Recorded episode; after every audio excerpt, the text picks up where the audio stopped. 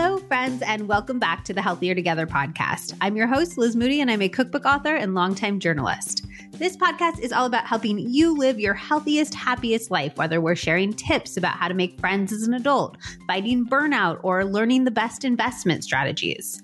And yes, those are all real episodes, so if any of those topics interest you, scroll back in the archive so that you can listen. Today, we are getting into focus and attention, which I feel like we don't talk about enough being able to focus on the right things is critical to basically every component of our lives. I think we talk about it a lot in the realm of productivity and like getting stuff done at work, but in truth, focusing on the right stuff is the foundation of happy relationships, of enjoying vacations and moments of pleasure, and even of eliminating fears and negative thoughts that preoccupy us by training our focus to move away from them. My guest today is Dr. Amishi Jha, a professor of psychology at the University of Miami. She serves as the director of contemplative neuroscience for the Mindfulness Research and Practice Initiative, which she co founded in 2010. She received her PhD from the University of California, Davis, and postdoctoral training at the Brain Imaging and Analysis Center at Duke University. Dr. Jha's work has been featured at NATO, the World Economic Forum, and the Pentagon, and she's been featured in the New York Times, NPR, Time, Forbes, and more. Her TED Talk, How to Train Your Wandering Mind, has been viewed more than 5 million times, and her brilliant new book, Peak Mind Find Your Focus, Own Your Attention, Invest 12 Minutes a Day, is available wherever books are sold. I really wanted this conversation to get into all facets of focus and attention, and Dr. Jha was so helpful at explaining everything in an easy to understand way and giving super actionable tips to make real changes. We talk about why it's so hard for us to focus, why you don't need to detox from your phone to get your focus back, and what to do instead, how to train your attention away from things causing you distress or anxiety, like the news or phobias, the one specific daily practice that research shows improves your focus the most, a pragmatic technique to be a better listener, even if you're listening to somebody who's not talking about something that's of that much interest or importance to you. You know, we have all been there in those conversations, but here's how you can be a better listener even in those scenarios. How to use science to keep other people's attention better, the best instant practice to replenish your focus and attention, and the practices that do not work at all how to prep for a moment or event that you want to be hyper focused for, like a big meeting or a speech, and so much more. Dr. Jha, I would love to hear your thoughts, what's resonating for you, what you're trying. So definitely screenshot and tag us on Instagram. I am at Liz Moody and she is at Amishi P. Jha. And if you have someone in your life who would benefit from this episode, who would love to be able to focus their attention and feel so much more spacious and happier for it, please send them the link to this episode. They'll love it. I will appreciate it. It is wonderful all around. If you're new here, do not forget to subscribe. I have amazing episodes coming up, including eight things that get better as you get older, a new edition of healthy cooking secrets, and busting myths about exercising and good posture. So trust me, you do not want to miss them. Subscribe, subscribe, subscribe. All right, without further ado, let's hack our focus and get our attention back. All right, Dr. Jha, I'm so excited to talk about focus today. This is a real problem that I have personally. I feel like I'm always being pulled in a million different directions. So, for me and for everybody listening, I appreciate you being here.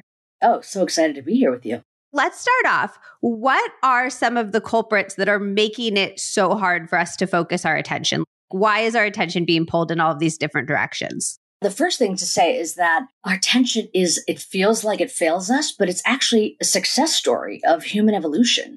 The fact that we can pay attention is such a useful thing. But in many ways, the way it functions and the success it has is part of the reason we're feeling so much pain as it relates to our attention.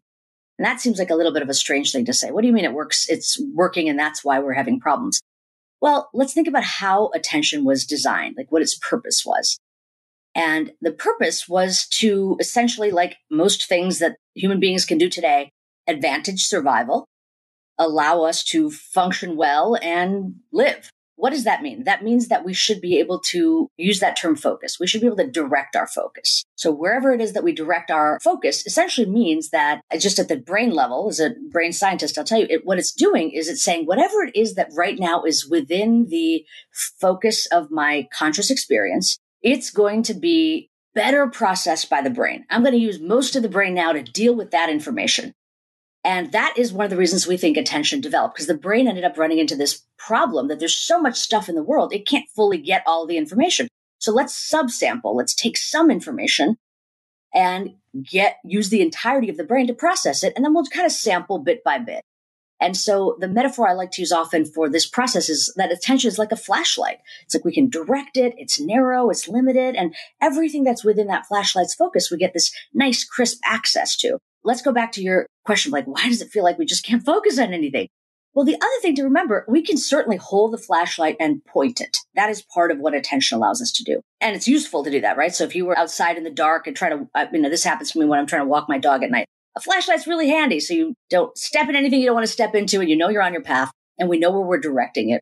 But if I heard a weird sound while I was walking, for sure I would take that flashlight. It would go to wherever I thought I heard the sound from. So not only can we direct it, but it can get pulled. And what kind of things pull our attention? Again, things that would be evolutionarily advantageous for our survival. Things that are threatening. So this sound that I heard, you know, it's like, that's weird. Things that are novel.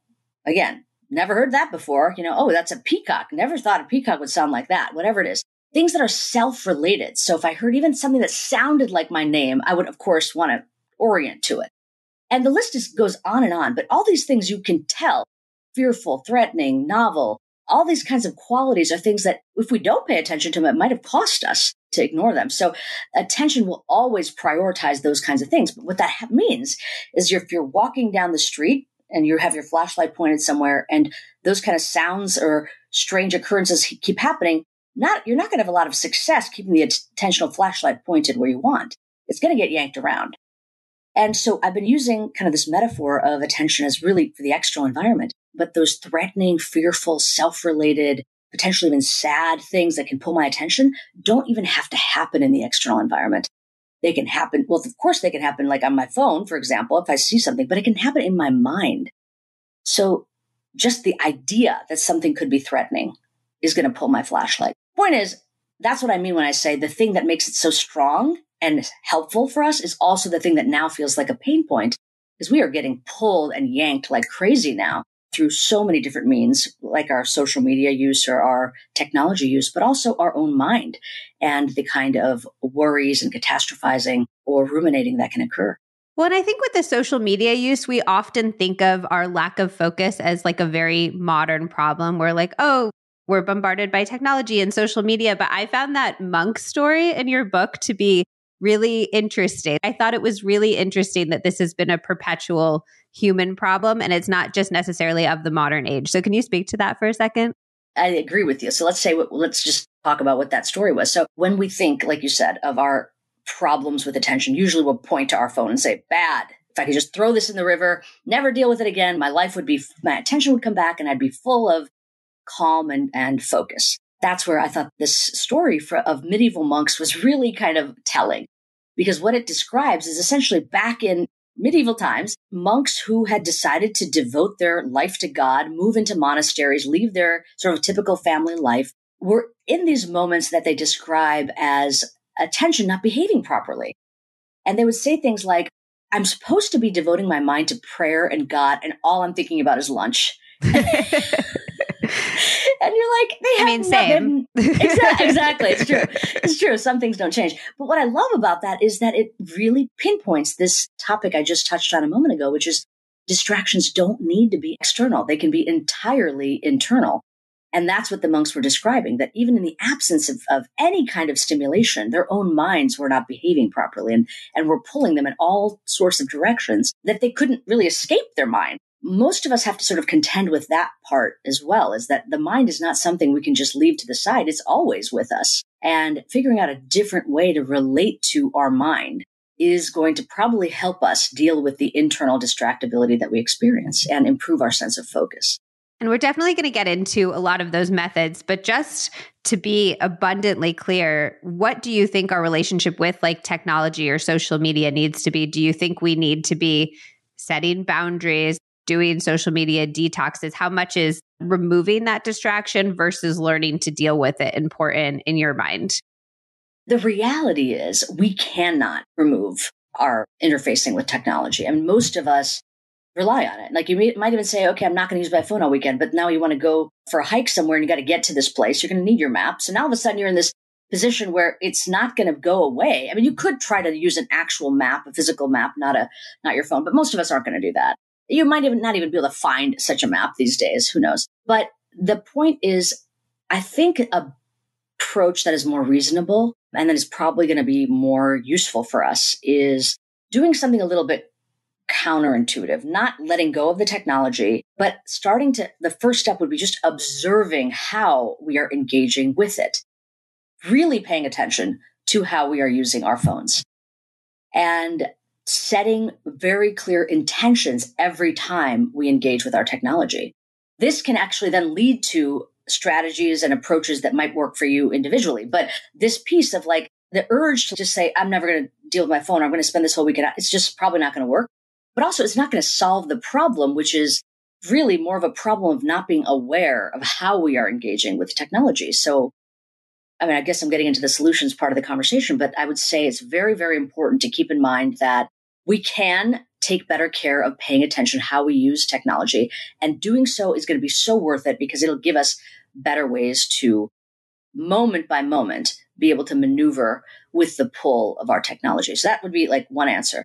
But the other answer is that I think that for sure, the way social media companies work, the model of our attention is the commodity. And the goal of social media apps, for example, is to keep us on there as long as possible, is not good. I, I don't think it's an, we, we, think of it as sort of like, well, of course they have to do things that way. No, even, even companies that are available right now, like think about subscription based services, they don't have that requirement that the more you stay on, the more money they make. You've already paid up front. You're paying for the quality of the engagement. That takes away the everything they'd put in to keep you there for longer. I think that there has to be a real look at how a lot of these very money making engines of companies are functioning and whether that's really something we want to tolerate.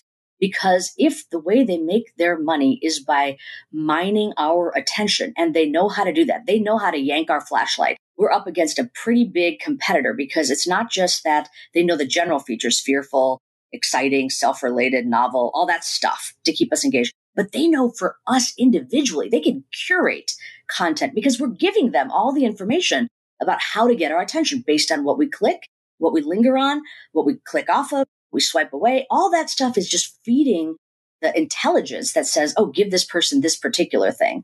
I think there's multiple layers to answering your question, but just saying no to technology is probably not a good way to approach this whole space.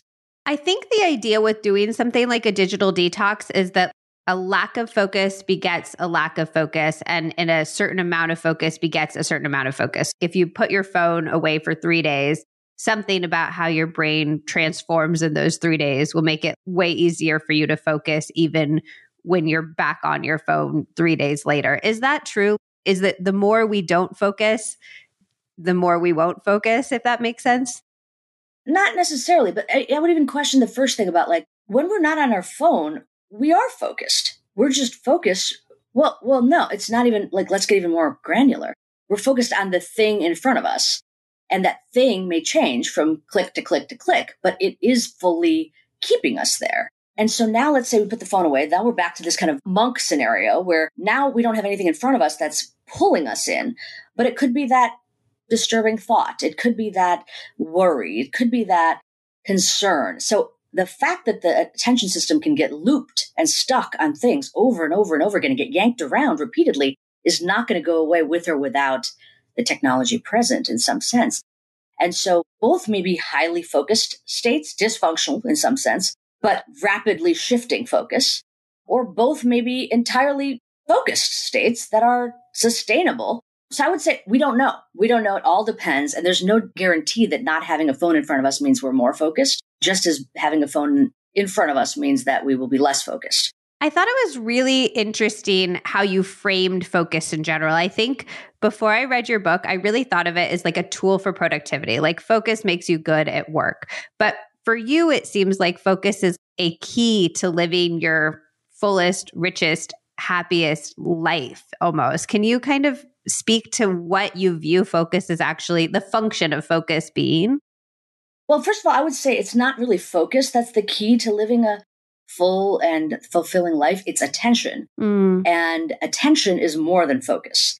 So focus is just one way that the attention system works. And I definitely think that it, it is a key to both our productivity and our well-being because in some sense what we focus on becomes like i said it recalibrates the way the brain functions based on the content if i am keeping my flashlight on a very negative news story that is my experience in that moment mm. and if i'm focusing on watching puppies run around and play with each other that is what will infuse my mind in that moment it's focus is going to impact our moment to moment mood it's going to impact our ability to think and it's going to actually impact our ability to connect with other people. Because in some sense, that flashlight, we can obviously shine it on things in our environment. We shine it on other people and we shine it on their words and the interactions we have with them. And so it's necessary for every single thing that we do. And that's just one aspect of attention, which is this narrowing constraining. When we talk about the other systems of attention, they too add to our direct experience in life and can have sort of beneficial or cost costly effects on our well-being. Okay, so what are some of those other systems of attention?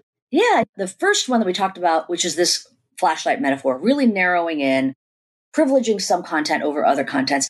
But in general, the system of attention is all about prioritizing some information over other information.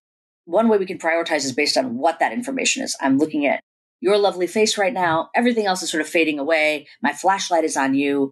That's what matters. But another way that we can privilege certain information over other information is not based on the content, but the time. So right now, I'm privileging right now what's occurring right now. And it doesn't matter what it is that's happening right now, but it's what's occurring in the moment. So this is the brain system called the alerting system. So if we think of even that word alert, it's like we're present to what is happening in this moment. So the way we use the system, for example, is like you're driving down the road and you see construction signs, right? Or flashing lights that say construction coming up. Typically what that does is it activates the system. Stay alert. I don't know what's going to be coming up here, but I better be cautious because I may need to make a strange turn or watch for construction equipment or people walking in the road. Something weird is going to happen potentially and I have to be ready for it. It's almost the exact opposite of that flashlight because it's not about narrowing and constraining. It's being broad and receptive and being broad and receptive in this moment, in the now. I think that gives you a sense of like how different it is and how useful that could be as well. And another way we actually use that term, pay attention. So that one, that system, sometimes I'll use the, the metaphor of a floodlight. It's like, you know, I have a floodlight above my garage. It's a motion sensitive floodlight. So anything moves in its path and boom, it's going to illuminate the region. And that's sort of the way the mind works when it comes to alerting. Right now, broad, receptive, whatever's occurring in this moment. And then there's a, a third way so the flashlight, the floodlight, and then the third way is not prioritizing like the flashlight does based on content or the floodlight does and this alerting system does based on time, the now. But the third way that we can prioritize some information over other information is tied to our goals. What is important to us? What matters? this third system called executive control and you know that term executive is a cool term because it's like the executive of a company but it, it's a function that exists in our own mind the executive's job is to ensure that the goals that we have or a particular goal in that moment and the actions that we engage in are aligned and the executive's job just like the executive of a company is not to go in and do every single thing but to really oversee to manage to monitor goals and behavior are aligned and to course correct if there's a mismatch. So either you have to change your action so it matches the goal, or you may have to update your goal because the environment or the circumstances require it. So the metaphor I like to use for this one, I think it's always helpful to kind of have like a little image of what these things are. Flashlight is narrow, floodlight is broad, and this third system is what I call the juggler. Essentially, it's keeping all those balls in the air, making sure everything that's supposed to happen, you know, you can think of each ball as a task or a goal, and you're managing all of it to make sure the behavior and the goal align and none of the balls drop. Do you work on each of them? Let's say you're like, I want to improve how I use my attention generally. Would you work on each of those three categories in a different way, or would sort of a general focus, attention, exercise work across the board? Because these systems constantly hold hands with each other, they kind of pass the baton from one to the other. And they're in the brain what we call mutually antagonistic, meaning they're constantly battling each other too. In some sense, executive control guides the other two systems, the floodlight and the flashlight. But okay. overall, they're kind of battling each other. So, for example, if you think of the last time you were doing something really focused and you were into it, you were really focused, steady. It could be you were reading a book or you were really generating ideas, but you were fully internal and focused on this content. And somebody walked into the room and started talking to you. Mm. You'd probably be like, what? You probably wouldn't even hear them first. And then yeah. they'll probably be like, hello, are you listening? And then that kind of. Yeah, I get in trouble with my husband for same, that all the time. Same here. Husband, children. Um, exactly. So you, you know that experience. And what is happening then? Well, the flashlight was doing great. It was activated. Executive control said, yes, stay on this goal. Keep it going. And what that did is it essentially dialed down the functioning of the floodlight. So that broad receptivity is sort of dialed down. And so it takes a moment to kind of activate that system to bring in input from your environmental surroundings. So in some sense, I would say, yes, you can try to do practices that might anchor on each of them. And for example, in my book, I do talk about practices that might privilege each of them. But the best thing to do is to try to make sure that whatever you're doing acknowledges each of them mm. and allows you to use those in your kind of regular day to day life in a manner that supports what you're trying to do and to be aware of like right now I'm too broad. I need to get more focused or I'm too narrow mm. right now. I need to be broader or let's question the goal that I'm holding. Maybe it needs to be updated. Maybe it's wholly wrong. Maybe the story that created the goal is wrong. So that's part of the reason I want everybody to know about these systems because it's just like now your toolkit is greater. It's like, oh, I know the brain has these different modes of being. And I can now, with that awareness, uh, be able to see how I'm using them. And maybe I'm, I'm using the wrong system and maybe I can switch over to using this system. So the common theme across all of the systems is something I just said, which is awareness of what is going on moment by moment. And that sort of overlays what's going on with each of the systems themselves. So there are ways in which you can train our mind that benefit all three. And then there are ways you can go in and train each of them separately. Okay, can we start by maybe some of the ways that benefit all three? If I just came to you and I said, I want to improve how I'm using my attention, is there one thing that you would start me off with? Well, I would say even before I would give you a set of practices, the first thing I would say is like, okay, this is a great, this is great. You know, we'd want to find out what the pain points are. What is making you say, I want to improve my attention? What is happening in your life that makes you say that? And a lot of times it'll be like, I just can't I keep getting pulled by my phone. I just feel like I, my thoughts are just flying away from my mind. I just don't, I feel so distractible, right? Mm. So I would say the first step that is part of a broader umbrella of improving our attention is to pay attention to it. And sounds a little bit like I'm copping out of giving you a real answer, but it's true. Let's just do an inventory. How are we using our attention? Where is it most of the time? Let's just kind of take a look at it. And then notice, like, oh, wow, when a text message comes in, no matter what I'm doing, I always pick up the phone. Do I need to do that? Or even when I'm on my phone, I notice that I'm not even staying on the app. I'm like hyper clicking to all these different things. So just taking an inventory of what's going on to try to get a sense of what the pain points are in your particular ways, not even pain points, just how are you using your attention right now? And then I would say, let's actually engage in brain training to improve all three. And part of that means toning in on how to actually even be able to pay better attention to our attention.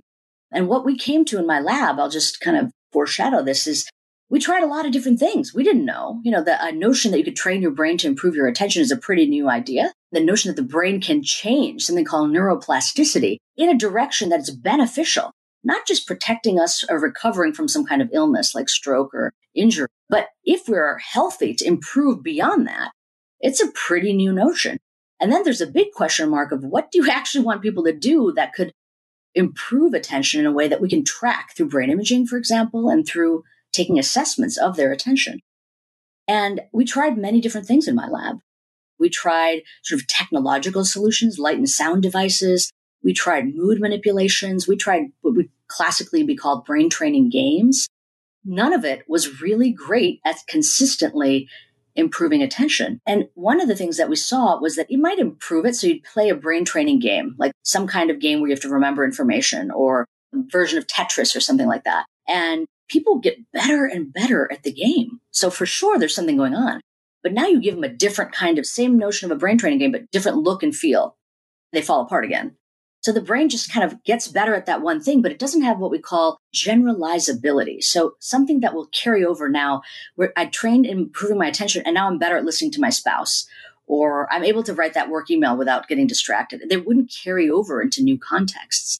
And the only thing we found that was effective at having generalizable benefits, which surprised me, and it was not something I was going and thinking we would find, was mindfulness meditation training. And that was the only form of mental training where we saw not only was it protective across multiple different kinds of tasks and situations, but it could protect against vulnerabilities and attention that come from demanding high stress circumstances. So that's what we've been pursuing. And so ultimately, if you came to my, me and asked me that, I would probably set you on a path to have you learn a series of mindfulness training. You're listening to the Healthier Together podcast. Money was such a source of anxiety for me for a long time. I'm always talking about building good, healthy habits, but I didn't have any when it came to financial wellness. Once I started getting educated about my money, I began to feel empowered about it. And pretty soon I was like, how did I let this cause me so much anxiety for so long? If you are struggling just like I was, you need to check out YNAB. YNAB is an app that teaches a set of simple money habits to help you spend, save, and give without guilt or second guessing. It's one of the apps that experts I talk to recommend over and over because it's grounded in techniques that you won't see anywhere else that actually work. You start off by learning four simple core habits that are actually genius and have completely changed the way that I think about money. And then it guides you through saving so you are never caught off guard by a surprise expense again. So you feel safe and secure with money. But maybe more importantly, it also helps you fit the things that you love into your spending plan so that you know you have the money for that bachelorette party or that weekend getaway that you've been dreaming of. Also, and I love this, you can add up to six users to one account. So if you manage money as roommates or with your partner, it has got you covered. It has incredibly high ratings on all platforms and has become a huge cult hit because it's helped millions of people actually build the financial life of their dreams, even people who truly thought it was impossible. Check out YNAB and learn the habits with a one month free trial, no credit card required at www.ynab.com slash Liz Moody. You'll get a month completely free and be able to see for yourself what a big difference it makes. I promise you're going to get back way more than you spend. That's www.ynab.com slash Liz Moody. Our next partner has a product that I use literally every day. I started taking AG1 by Athletic Greens maybe five years ago because I was traveling a lot and I wanted an alternative to green smoothies when I was on the go. I actually don't think that I've taken a trip without it since because it makes such a difference with travel constipation. I went from having constant gut problems on trips to being able to poop regularly and also still feeling energized, even though when I travel, I'm usually mainlining croissants like five times a day. The energy element is the main reason I started to bring it into my daily life. As I'm sure you're very sick of hearing me say, I don't drink coffee or any type of caffeinated tea in the morning. It just messes with my anxiety too much and it makes me feel jittery and then crashy later. Now, when I feel sluggish in the morning, I mix a scoop of AG1 into water and chug it down. It's honestly like instant energy. And unlike caffeine, it's real energy that comes from flooding your body with nutrients, not stealing from your adrenals. So there's no jitters, no crash, nothing. Just this feeling of like vim and vigor and being ready to take on the day.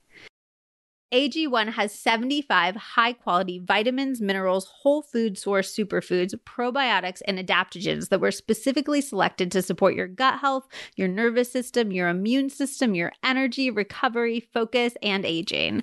And maybe even more importantly, they actually use clinically researched amounts of everything they include. So you're actually getting the studied benefits. I checked on that because a lot of times, even if it actually says something on the package, it's like such a tiny pinch that it's basically just marketing. It also has less than one gram of sugar, no GMOs, and no artificial anything. And they're third party tested, which is always so important to look for. I know you're going to ask how it tastes, and I'm going to be honest, I actually love it. It tastes a little sweet, a little grassy, and really bright and fresh. I'd say it's like a really good green juice. I've also come to crave the flavor simply because I associate it with making me feel so good. I've basically Pavloved myself. To make it easy, Athletic Greens is going to give you a free one year supply of immune supporting vitamin D and five free travel packs with your first purchase. All you have to do is visit athleticgreens.com slash healthier together. I love the travel packs. I keep one with me at pretty much all times, and the vitamin D3 and K2 is amazing. You actually want to make sure that you look for K2 with your D3 because the K2 helps the D transport calcium to your bones where it's needed rather than calcifying in your arteries. Again, that is athleticgreens.com slash healthier together to take ownership over your health and pick up the ultimate daily nutritional insurance. Now, let's get back to the episode. So, is mindfulness meditation different than other forms of meditation? I know that meditation has, there's so many different types that are kind of floating around that people are trying out. Is there a most effective type in terms of brain training? Let me just, okay, so I think it's a great question. What is mindfulness meditation? We do hear this term a lot, right? Of meditation and even mindfulness. So the way that I think about it is think of meditation as the umbrella term, like the word sports, right? So when I say sports, you're like, okay, I think I understand what that means, but really it's not are you talking about gymnastics? Or are you talking mm-hmm. about printing? Or are you talking about bodybuilding? Or are you talking about golf? Right. So the specifics do matter, but that's what these two terms are. They're an umbrella, broader category. And then we could think the parallel to different sports as different forms of meditation. And the way that I define the term meditation is pretty much like from a brain training perspective. So engaging in specific mental practices to cultivate specific mental qualities. Of course, this term comes from the world's wisdom traditions, and the world's wisdom traditions had lots of specific ways that you would do stuff to get a certain result. For example, you would practice certain kinds of, you know, focusing on the suffering of other people and having a concern to alleviate that suffering. That would be called compassion meditation. Mm. And so the practices would have you do certain things, and the result, the mental quality would be I'm more compassionate. Or you could have something like transcendental meditation. I'm going to repeat these phrases and connect with something larger than the self. I'm going to have a transcendent quality that will be cultivated in my mind. For mindfulness meditation, it has to do with cultivating present centered, non judgmental awareness. So that's a kind of a mouthful. So just really what we're talking about with mindfulness is paying attention. That's why I'm, as an attention researcher, excited about it. Paying attention to our present moment experience, being in the here and the now without a story about it or without editorializing about it. We're not on the sidelines explaining what's going on. We're actually in the moment experiencing what is happening without any kind of story overlaid on it or even re- emotional reactivity. Sometimes I talk about it as like you're getting the raw data of the moment as mm. moment to moment conscious experience transpires. So just like there's specific things you do to become more compassionate or more self transcendent, there's specific things you can do to have more present centered, non elaborated attention.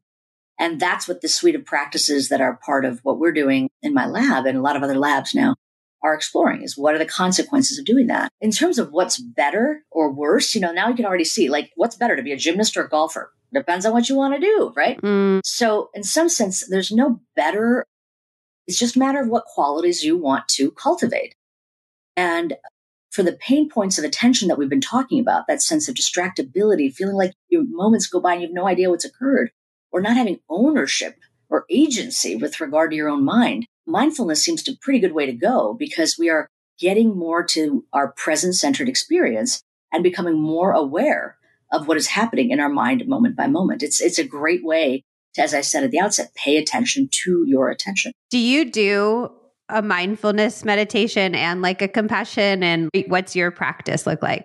I like to have options. What I typically do, because I'm a researcher and we are constantly doing research studies, is just as solidarity with our participants. Mm. I'll call it kind of follow wherever they are in the sequence. So in our programs, and this is in the book as well, I have a series of practices that are offered, and there are four main ones. And uh, you were asking me earlier, like, are there specific things you can do for each system? And like I said, yes. So we've got something practice that I call the find your flashlight practice, which is essentially figuring out where that flashlight of attention is and then being practicing willfully directing it. And then we've got another one that's about being open and receptive, uh, one that has to do with being more loving, having more loving kindness, having more of the intentionality of beneficial effects, which touches more on that compassionate side. I will do what in terms of my own prescription, I'll do whatever the sequence is happening in the lab with various participants. But all of them are beneficial. And that's why we've included them in our training programs and in the research studies we do. And that's why I included them in the book as well, because it's sort of like you would never want to only have arm day and skip leg day, right? I mean, in some sense, you want to have the balanced wholeness of wellness and cultivate different aspects of your attention because all of them are going to be important at some level. Do you think that we need to kind of sit down and do a practice of mindfulness to reap these benefits? Or is it the kind of thing where I can mindfully wash my dishes and be really present as I'm doing that, or mindfully go for a walk and mindfully brush my teeth? Yeah, I love that question. I think it's such a great question because it's like, in some sense, if I could integrate it within my activities, it's a twofer. I get the dishes yeah. done and I've already had my mindfulness practice. So I always encourage people to do that. In some sense, taking that mindful approach has so many beneficial effects. You're not raging against the fact that you got to do all these dirty dishes. That's very beneficial because you're not approaching this task with a negative mood in mind. You're neutral. You're paying attention to the sensations, the soapiness, the feel of the water. You can do this, you know, uh, like you said, almost any activity you can do mindfully. And in fact, the whole reason we want to practice mindful meditation is because we want to live our lives mindfully in some sense. We want to have access to our own minds in that way. But I would say there is a benefit to practicing with what we call like a stillness approach. So without anything else going on. And the reason to do that is because it's almost like, in some sense, we really have to face the content that gets generated in the mind. If you're sitting and following the breath, it's pretty, pretty quote unquote boring. I mean, and we're not doing it to become Olympic level breath followers. Nobody cares if we can follow the breath. It will never be useful in my life if I can follow the inhale and exhale in any other context. But when I do that, and because the nature of this particular target for my attention is relatively like not that intrinsically interesting. Of course, if you can't breathe, that's when the breath becomes super interesting. But whatever mental content gets generated or other experiences that get generated are such good way to kind of have, I would say it's like um, endurance training because there is no feel of the water or the soapy bubbles. There's just you, your breath, your mind. And so you will develop a type of, I mean, in some sense, I would, and I, and I felt this completely myself when I started practicing. I'm like, if I can deal with the, pardon my French, asshole that I am to myself and I can tolerate it, I can probably tolerate a lot because unlike in terms of the actual utility, when you notice that disturbing thought or that self punitive view of yourself or judgmental uh, thing you might have, all arising in the bubblings of the mind, you've got to take a look at that. You might notice that it comes back over and over again, and you have to move on to the next moment. So now, if I'm, you know, a lot of times I'll get asked, like, can I just include my mindfulness practice in my run? Because then I'll just pay attention and I'll, uh, while I'm running go for it, do it. But just remember the next time you're in a very difficult conversation or you're very sad or disturbed in some way, um, going for a run may not be an option for you, especially like in the context of a conversation or a heated discussion, right? There's something happening right now. You've got to be fully here right now. You cannot go somewhere else. You cannot do anything other than fully be here and you want full access to your attention. So practicing that alone can be so helpful because I can tolerate distress that's generated in my own mind. And yes, distress is here. This is troubling. This is a difficult situation, and I'm here for it. Mm.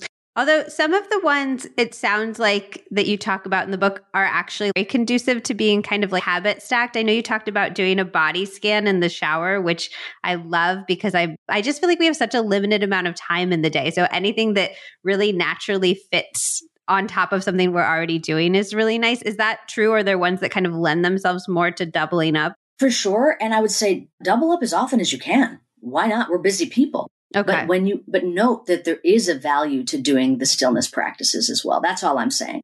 And yeah, there could be weeks where there's just no, I have not, I do not have 12 extra minutes, but I'm taking a shower every day. Might as well get it in. There's, you know, it's like we want to be very practical about these things, not rigid and self punitive. Like we didn't get it done. You know, we should just be mad at ourselves. No, that's totally counter.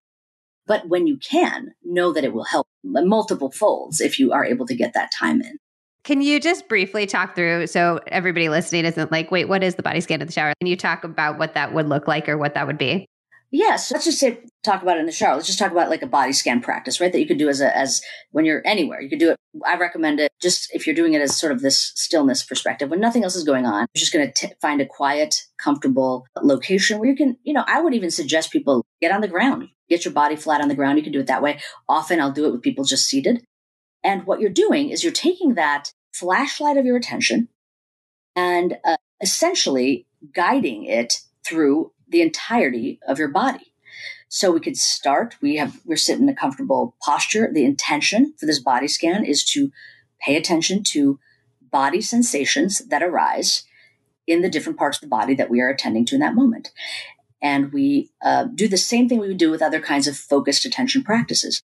When the mind wanders away from those bodily sensations to some other thought or an itch somewhere else or a loud sound or a, whatever it is, notice that your mind has wandered away and gently bring it back.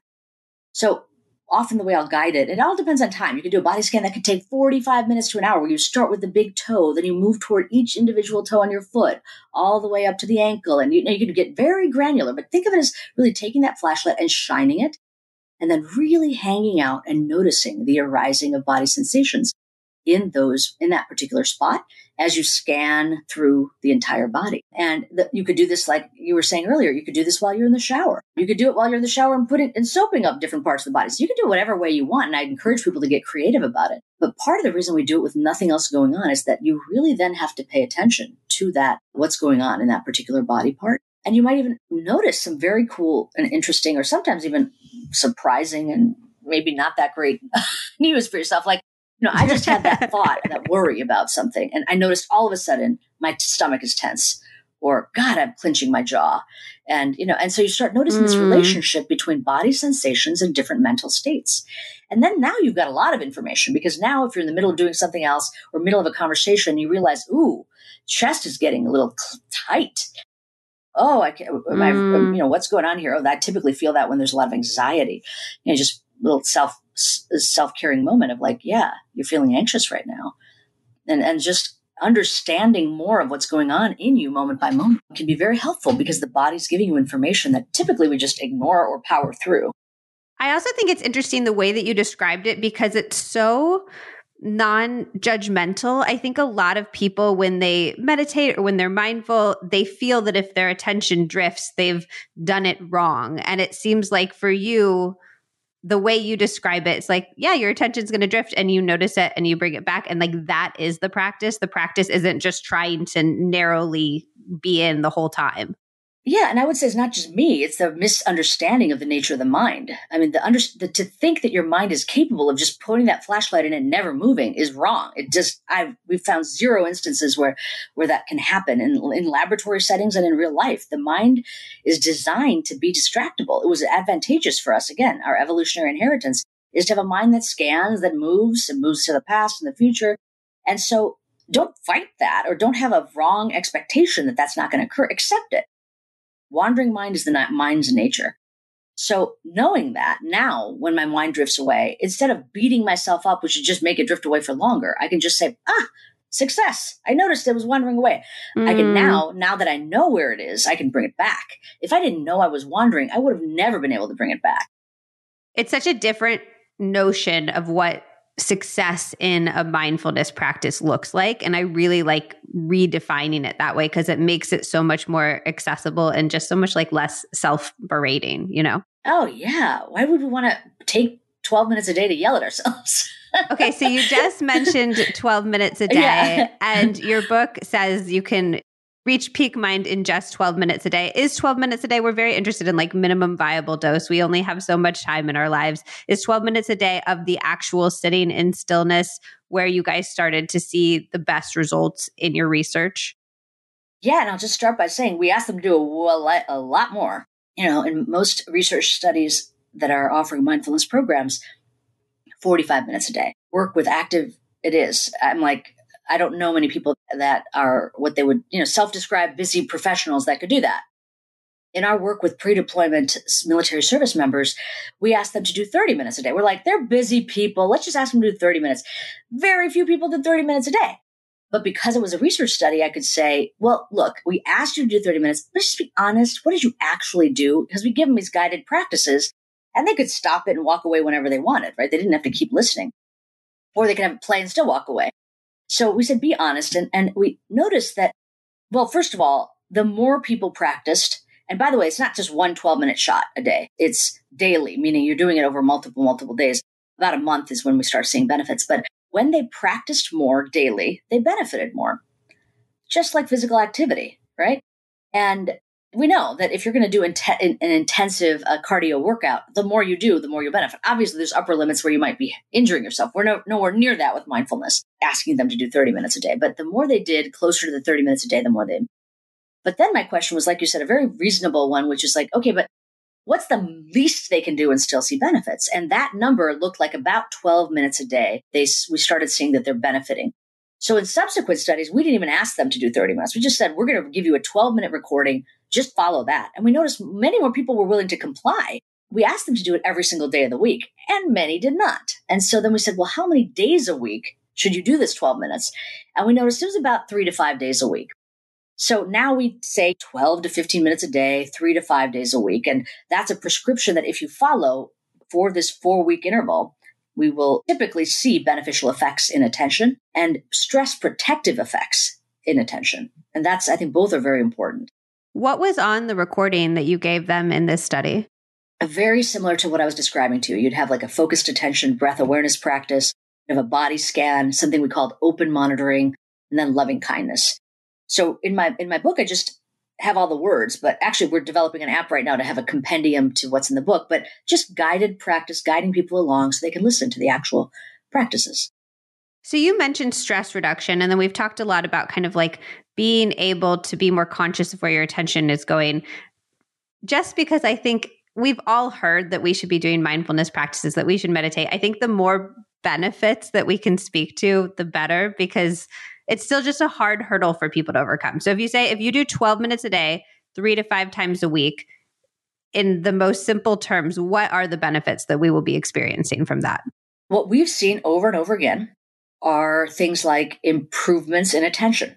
So you're able to keep your flashlight focused where you want it to be. You're more aware of mind wandering. You catch it. You mind wander less so that, you know, you're just not spending as much time. And now this is in people's like real lives, not while they're practicing, just in their regular lives. Also things like improvement in positive mood, more experience of positive mood, a reduction in negative mood, less perceived stress. But really, when we think about the world of mindfulness training, there are benefits in almost every domain of what we call the human dimension. So we see benefits in the body, reduction in, for example, the experience of chronic pain or reduction in cardiovascular sy- symptoms, growing of what's called telomeres, the end caps of your chromosomes that determine your life expectancy. So the longer the telomere, the longer your life. We see that more practice can oh, increase wow. the telomere. So lots of benefits for the body. Benefits for the mind I already described. It could be uh, cognitive benefits like improvements in attention, improvements in mood, brain changes that look like a healthier brain. Mm. So we've got body, mind, relationships is another feature. The ability to have uh, better teams, team cohesion, better interpersonal relationships, better marital relationships, family dynamics, workplace relationships, and then performance, academic achievement, medical errors in medical professionals. For our work with the military, we find that even their ability to do what are called shoot no shoot drills. So like shooting at the right target and not shooting at the wrong target, which, as you can imagine, is, is of huge interest to a lot of people in policing. So this is like the scope of what this field of mindfulness research is now finding. And it makes you think, oh, wow, if I was going to spend 12 minutes doing something and I'm going to get like multiple benefits, this might be a decent thing to do. And really, it hinges on because all of these things, our ability to perform, you know, let's just our ability to, to attend to the body, to think, feel, connect, and our ability to perform in the world are all infused by our attention. So being able to do that fundamental set of things better, the flashlight, the floodlight, the juggler, feeds or fuels improvements in all these different domains. You're listening to the Healthier Together podcast. When Zach and I started Healthy Convo Co., we needed to find the easiest way to get conversation cards from our warehouse onto our website and into your hands. I thought it was going to be the hardest part of starting a business, but it wound up being one of the easiest because we just use Shopify. Shopify is the global commerce platform that helps you sell at every stage of your business. From the launch your online shop stage to the first real life store stage, all the way to the did we just hit a million orders stage, Shopify is there to help you grow. Whether you're selling gorgeous ceramics to sip morning tea from or beautiful journals to write prompts from the We're All in This Together deck in, Shopify helps you sell everywhere. From their all in one e commerce platform to their in person POS system, wherever and whatever you're selling, Shopify's got you covered. It helps you turn browsers into buyers with the internet's best converting checkout, up to 36% better compared to other leading commerce platforms and sell more with less effort thanks to Shopify Magic, your AI powered all star. I know as a consumer, I'm way more likely to buy when a website has Shopify. It has all of my information saved, so checkout becomes a one click situation, even on small business sites, which makes me so happy because I love shopping small. But it's not just small. Shopify powers 10% of all e commerce in the US. And Shopify is the global force behind Allbirds, Rothy's, and Brooklinen, and millions of other entrepreneurs of every size across 175 countries. Plus, Shopify's extensive help resources are there to support your success every step of the way because businesses that grow, grow with Shopify. Sign up for a $1 per month trial period at shopify.com slash LizM, all lowercase. Go to shopify.com slash LizM now to grow your business, no matter what stage you're in. Shopify.com slash LizM. Using protein in green smoothies is key. Protein is the most satiating macronutrient, so making sure there's a good amount of protein in your smoothies is the best way to avoid that mid morning crash and make sure that you are full and happy through lunchtime. I've tried pretty much every protein powder on the market, and there are only a few that I like enough to keep stocked in my kitchen to use in all of my green smoothies. And I am so excited to introduce you to one of them today. Meet Clean Lean Protein by Nuzest. Nuzest is made from European golden peas and extracted using this awesome, patented, chemical free technique that ensures the texture is super smooth and not gritty or gross like so many protein powders, and is easy on the stomach because it also takes care of the digestive irritants. It's regularly tested for gluten, soy, dairy, heavy metals, and pesticides. You can rest assured that what you are enjoying is safe. And it's got a 98% digestibility rating, which means it's gentle on your gut and the protein on the label is actually being absorbed and assimilated by your body. Unlike most protein powders, they don't use any gums, emulsifiers, or stabilizers, which hugely helps with flavor and make sure that there is nothing in there that can irritate your gut. Currently, I am obsessed with their digestive support line. They have a probiotic vanilla and a probiotic cacao. The vanilla gets its flavor from organic vanilla beans and is lightly sweetened with just a touch of organic coconut sugar. The cacao has just organic coconut sugar and cacao powder, and they both have probiotics and L-glutamine, which is one of my favorite gut health supplements. Nuzest is one of the only brands I've found that actually tastes good in my daily green smoothies, and I'm a huge believer in not suffering through anything that that's not enjoyable in the name of health. It makes my gut feel good and it helps my blood sugar stay super stable so that I can be energized and ready for my day. Basically, if you are looking for a protein that has everything you want and nothing you don't, Nuzest will be your new go to. And of course, I've got an amazing deal for you. Head to nuzest.us slash Liz and use code LizM for 20% off your order. Again, that's nuzest, N-U-Z-E-S-T dot U-S slash Liz, and the code is LizM for 20% off your order. I cannot wait for you to try this protein powder. I know that you're going to be as obsessed as I am.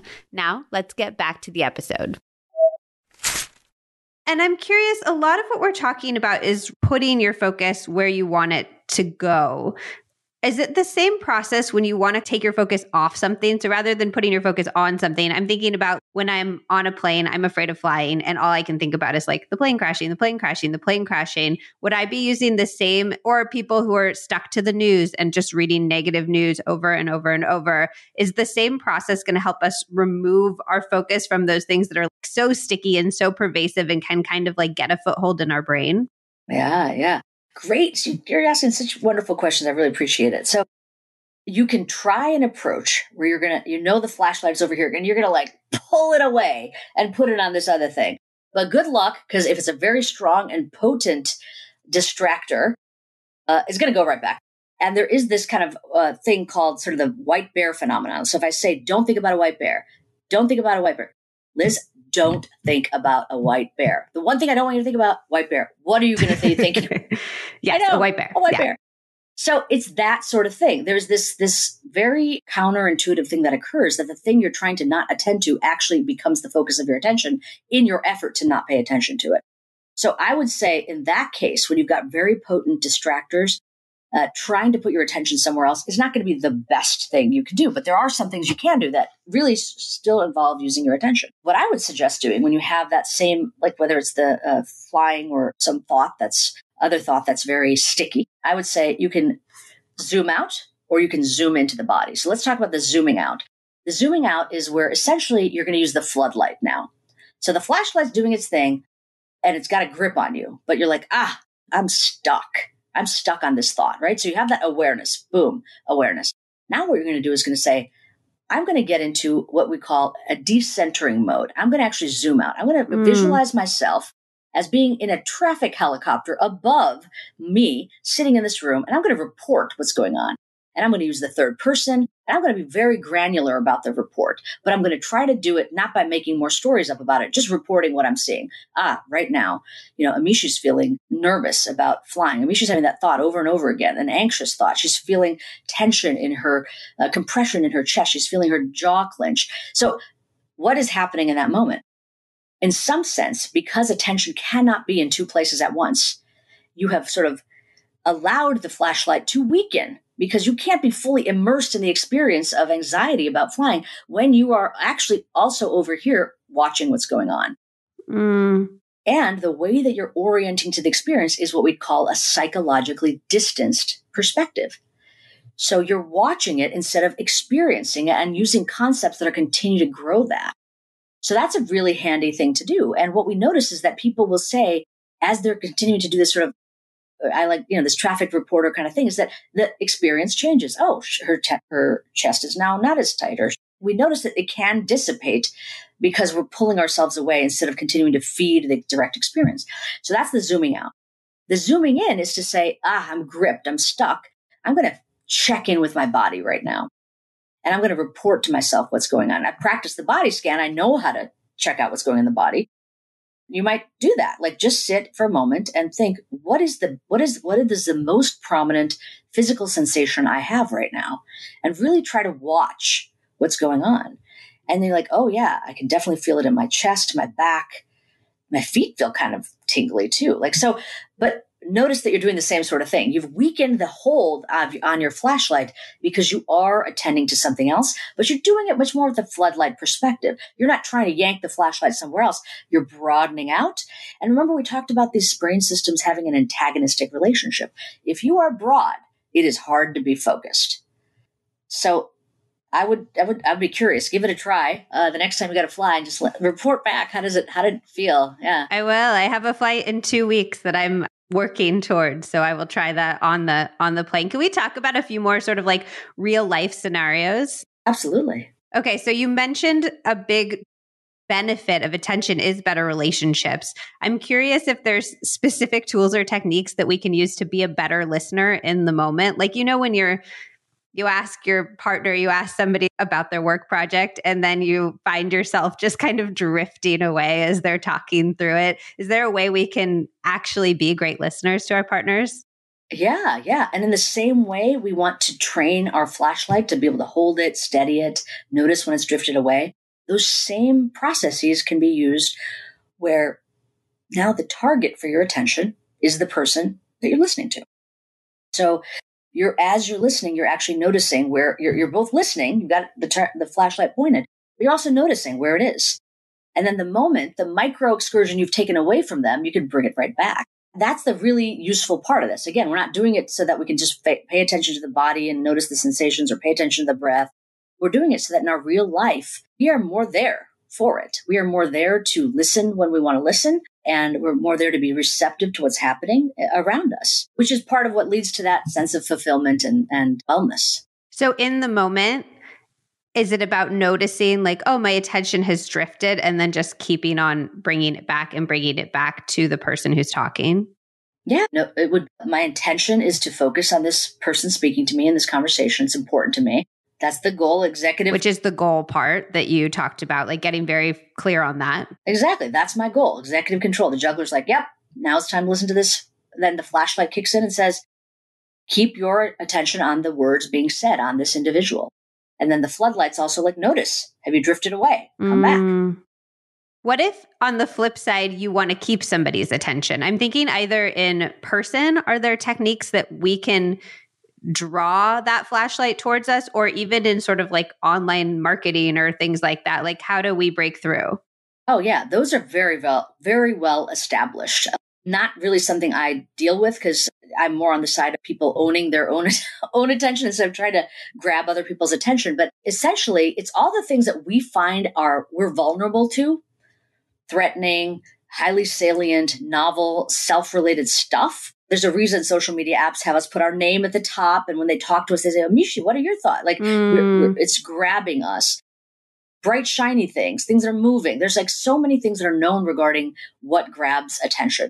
And if you look at successful TED Talks or PowerPoint presentations or marketing strategies, you will see that those same features appear over and over again. And what social media has been able to do is take all of that knowledge that we've known about for decades and put it into these handy little apps that keep us hooked and keep us re engaging over and over again. And so I would say that's not where I would say we, that's a different type of learning that we can definitely use. But if we just pay attention to what grabs us, we're getting a lot of cues on what tends to grab people. I also thought it was interesting that you talked about kind of how you could use these techniques in the context of public speaking in your book because public speaking is like one of those fears that people it's apparently the number one fear people have. It's like higher than death which is wild to me. I'm, I don't I don't love public speaking but I'm far more afraid of death. But are there how can we harness our attention to be better at public speaking or times that we have to kind of like overcome fears and speak in front of a crowd? Yeah yeah. I mean I think that it's essentially another type of sticky mental content, right? Notice what is the self talk happening that is leading to the growing anxiety you have about the public speaking event. I'm not going to succeed. It's self related and it's threat. Maybe it's threat to, to, your reputation. It's fear about being judged. It's got all those qualities of the thing that can grip our flashlight and yank it over and over again.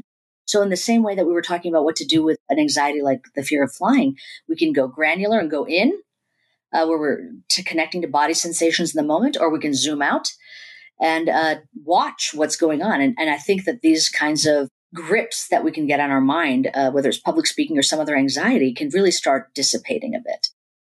Is there a limited amount of attention that we have in any given day? Like, do we start with a certain amount, even with all the practices, even if all, with all the tricks and tips, and kind of like use it up as the day goes on? It's interesting. Yes, definitely attention is a limited capacity system. We only have so much of it. And it looks like when you when you track people that they have less and less available to them over time. Okay, so so for example, let's not even say the day. I give you a 15 minute task you're supposed to do. So you come into the lab and I say, okay, Liz, for the next 15 minutes, stare at the screen and you're going to do this task. If I just tracked your performance, it would go down mm. over time. And that's totally normal. It's it wouldn't mean that there's anything wrong with your your mind. You're very healthy healthy mind, but you'd still show what's called the vigilance decrement, which many people said is attention getting tired. But it's, the story is more complex than that. So, for example, what we did in one of our studies is we had people do a, ta- a demanding task, but in addition to them doing the task, we stopped them every now and then and we said, "Where's your attention right now? Is it on the task or is it somewhere else?" And we tracked that over time. And what we saw was that their performance got worse over time, but their mind wandering, this off task thinking got more over time. So in some sense, we think it's probably something like we're doing some kind of calculation of like, is this worth my continued energy and effort right now? Right? We experience it as boredom. Like, oh, I don't want to do this anymore. I think boredom is a feedback system that says, go do something else. So what may feel like fatigue is actually just a built-in mechanism that says time to invest your energy doing some other thing.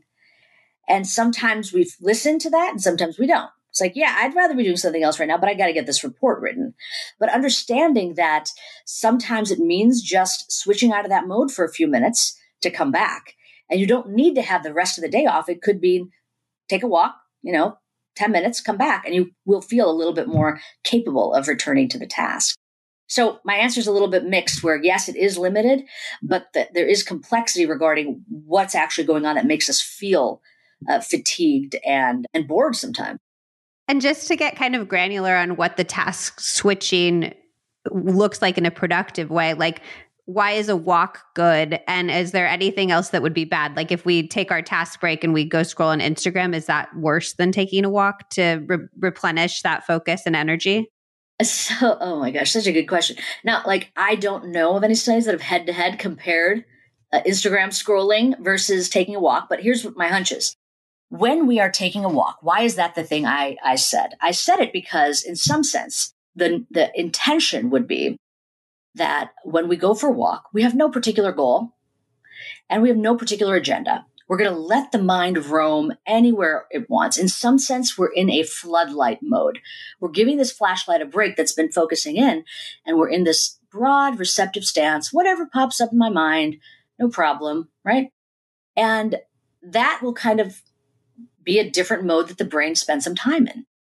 And then we come back and we can use that flashlight again because we've kind of given that system a little bit of a break, would be one way to understand it. If instead we go on Instagram, in some sense now the flashlight's still engaged, but now it's getting pulled by whatever content that we're that we're scrolling on. Even if you say, "Well, I'm just really not paying attention. I'm just scrolling mindlessly," then I'd say, "Okay, why don't you just get up and scroll mindlessly by looking around your block instead of just having your finger move?" Because if you're truly checked out and you are in a floodlight mode, you could set your phone down and be in a floodlight mode. So even to be aware that when you think that you're engaging in something to get a rest, really get that rest. And what the rest you're seeking is no task, task free, spontaneous mental content just coming and going with no agenda, uh, which can be extremely positive mood generating and really, I would say, give you the experience of sort of being mentally refreshed. Would that same technique work if you were trying to prepare for something you wanted to be really focused for? Like if you had a really important meeting or you had a really important conversation, would it be good to activate the floodlight mode, like take a walk for 10 minutes beforehand? Can be, yeah, for sure. Especially if there's preoccupation about the event that's coming up. Is there anything else that you would do if you had something coming up that you just wanted to be like hyper focused, hyper present for that you would do to prepare right before? I mean, you could, you know, this is where I would say I leave it to people to have, I like to provide the tools and let people kind of see what works best for them. For me, I would, if I have something very, very demanding to do, the, my go-to practice, and this is going to sound strange, and I don't have like specific research data on this, but I'm just telling you from my own experience, especially if it's demanding and it's consequential for me in what I want to get done and the way I look in the world, in something that I want to be successful because it matters to me right? So there's that, it's that pressure and there's, con- it's consequential from my sense of success instead of, and I know I have to be focused. Let's just add that to it. I have to be focused. Instead of doing a practice where I would have to practice focusing or even broadening, my go to is a loving kindness practice. And in some sense, what that allows us to do is really remember that we wish ourselves well, that we care for ourselves with a deep, a deep hearted connection to our well-being. And we wish it. It's like it's like sending out like you know like a birthday wish but it's like i wish you wish you safety. I wish you health. I wish you ease. I wish you peace. Whatever it is that our phrases are during a loving kindness practice it's just such a good reminder that ultimately what i want for myself in whatever happens next is is those good things. I wish that for myself. And it does something very surprising for me. It just sort of like it just kind of makes me feel more supported even though I'm just sitting there wishing it for myself. And that sense of support, I mean, it does a couple of things, right? So I feel supported, but I'm also not engaging in all that other mental dialogue that may be undermining my my potential for success because now I'm I'm going in a ruminative mood about all the other times I've done this and things that have gone wrong, or they're going to really yell at me this time, or they're not going to like what I'm saying. All that stuff isn't happening, but we're attending to this other thing that is quite important and powerful for us. So I think there's multiple reasons it could be helpful, but I'm just telling you that's that's my go-to. And that's just kind of like sitting there and repeating in your head those phrases that you said. That's that's interesting. I've never that as a tip before and I like that. I'll try that next time I have something important coming up. Can you leave us with just maybe one more tool, maybe something that we haven't discussed yet, a homework assignment that we can all use starting today to improve our attention or focus in some way? Yeah, yeah. And I think one thing I would say you can do, you know, uh, we talked about having some formal period of time to do a stillness practice or being efficient with our time and doing a body scan while we're in the shower. But one thing we can all do because we walk around in the world and we're, we're going to encounter this is something called the stop practice. And the stop practice is a stop is an acronym.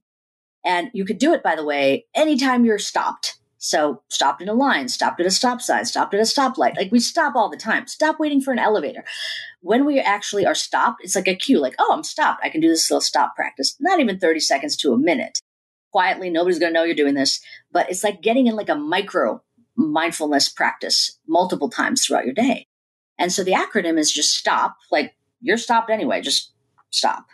Like feel the energy of stopping. T, take a breath. And that's with this sort of mindful awareness. Just O, observe what's happening right now in that receptive kind of floodlight way. Observe external environment, internal environment. And then P, proceed move on your way.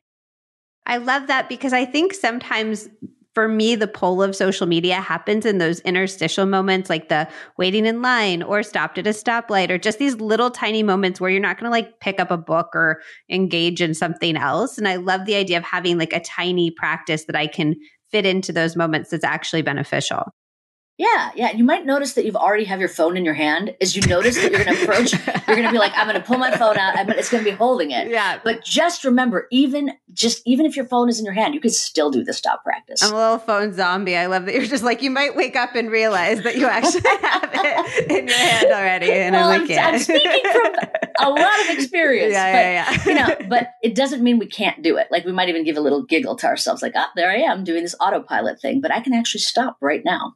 And again, I just just to really emphasize this point as you've said a number of times that doesn't mean anything is wrong with you or you're doing anything bad. That is just the way that our brain is designed to work.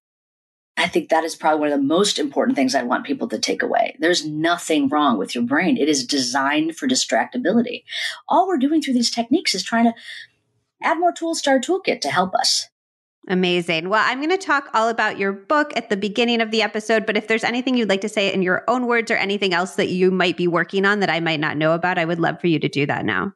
I think the one thing I'd want to say is just that for people to kind of understand that and this is part of like my passion is that you know we've known for a long time now because there's been so much study around 300 and over 300,000 articles published on this that we need daily physical activity to stay physically fit like that is known right we don't know that, at least it's not part of our popular cultural understanding, that we need daily mental exercise to stay psychologically well. And the work that I'm doing here and what I've tried to offer and everything we've been talking about is for people to get that understanding that the mind, just like the body, needs a daily exercise to stay fit. And we now know what we can offer people and that we can do ourselves to promote that fitness. And so what I want to offer people is that just remember that, that the culture will catch up we already know what people can do daily to help themselves. And all we need to do is give it a try. Start today. All right. I'm convinced I'm going to go do my 12 minutes of mindfulness. Awesome. Well, thank you so much, Dr. Jha. This was amazing. Oh, absolutely. Thank you. You asked such great questions. I had a lot of fun.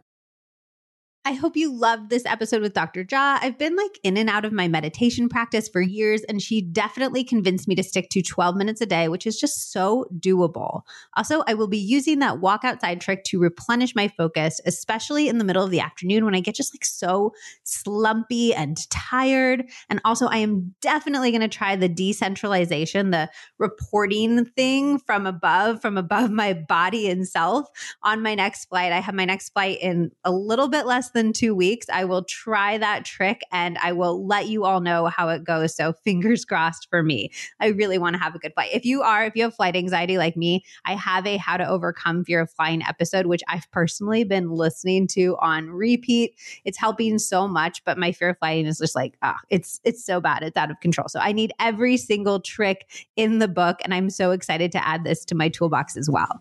If you loved this episode, please send it to someone that you think would benefit. And I would also so appreciate a really quick rating or review on Apple Podcasts or Spotify. They're all such wonderful ways to support the podcast, and they are so appreciated. Also, make sure that you are subscribed or following on your favorite podcast platform. And I will see you next Wednesday on the next episode of the Healthier Together podcast. Have a beautiful week.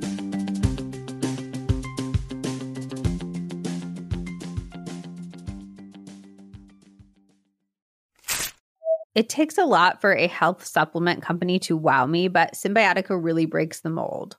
If you haven't discovered them yet, they make really different products than any other supplement company I've seen before. They have a lot, so I highly recommend that you check out their website and take their quiz to find out what's best for your specific goals. But I wanted to call out a few of my personal favorites. First of all, the topical magnesium. You all know I love magnesium, and I've always wanted a topical spray that wasn't sticky, that felt good and luxurious to use and that actually let the magnesium absorb into my body, which requires DMSO as an ingredient, which I have actually never seen in any other product. If you have achy muscles or sore feet, this is literal heaven. And I also love it before bed to help with sleep. And then I have become increasingly interested in minerals. We talk a lot about vitamins, but adequate minerals are so key for energy. And unfortunately, it's become harder to get adequate minerals because our soil is so depleted of them. The Cymbiotika Shilajit supplement is one of the best mineral supplements that I've found, and the research around Shilajit is profound. There's robust human and animal research that shows it acts on ATP in a way that significantly helps restore and create energy, which is one of the biggest things that I love it for as a low caffeine consumer. There's also robust research around its anti inflammatory properties, its brain protective properties, and more. I think of it more as a whole food than a supplement. It's a naturally occurring resin, and I just mix a little bit of it into my afternoon tea or my decaf coffee drinks. And like all Cymbiotika products, there are no additives, fillers, toxins, or artificial flavors. Of course, I have a special discount for you. You can use code Liz Moody to get 15% off plus free shipping on subscription orders. Again, that's code Liz Moody for 15% off on cymbiotika.com.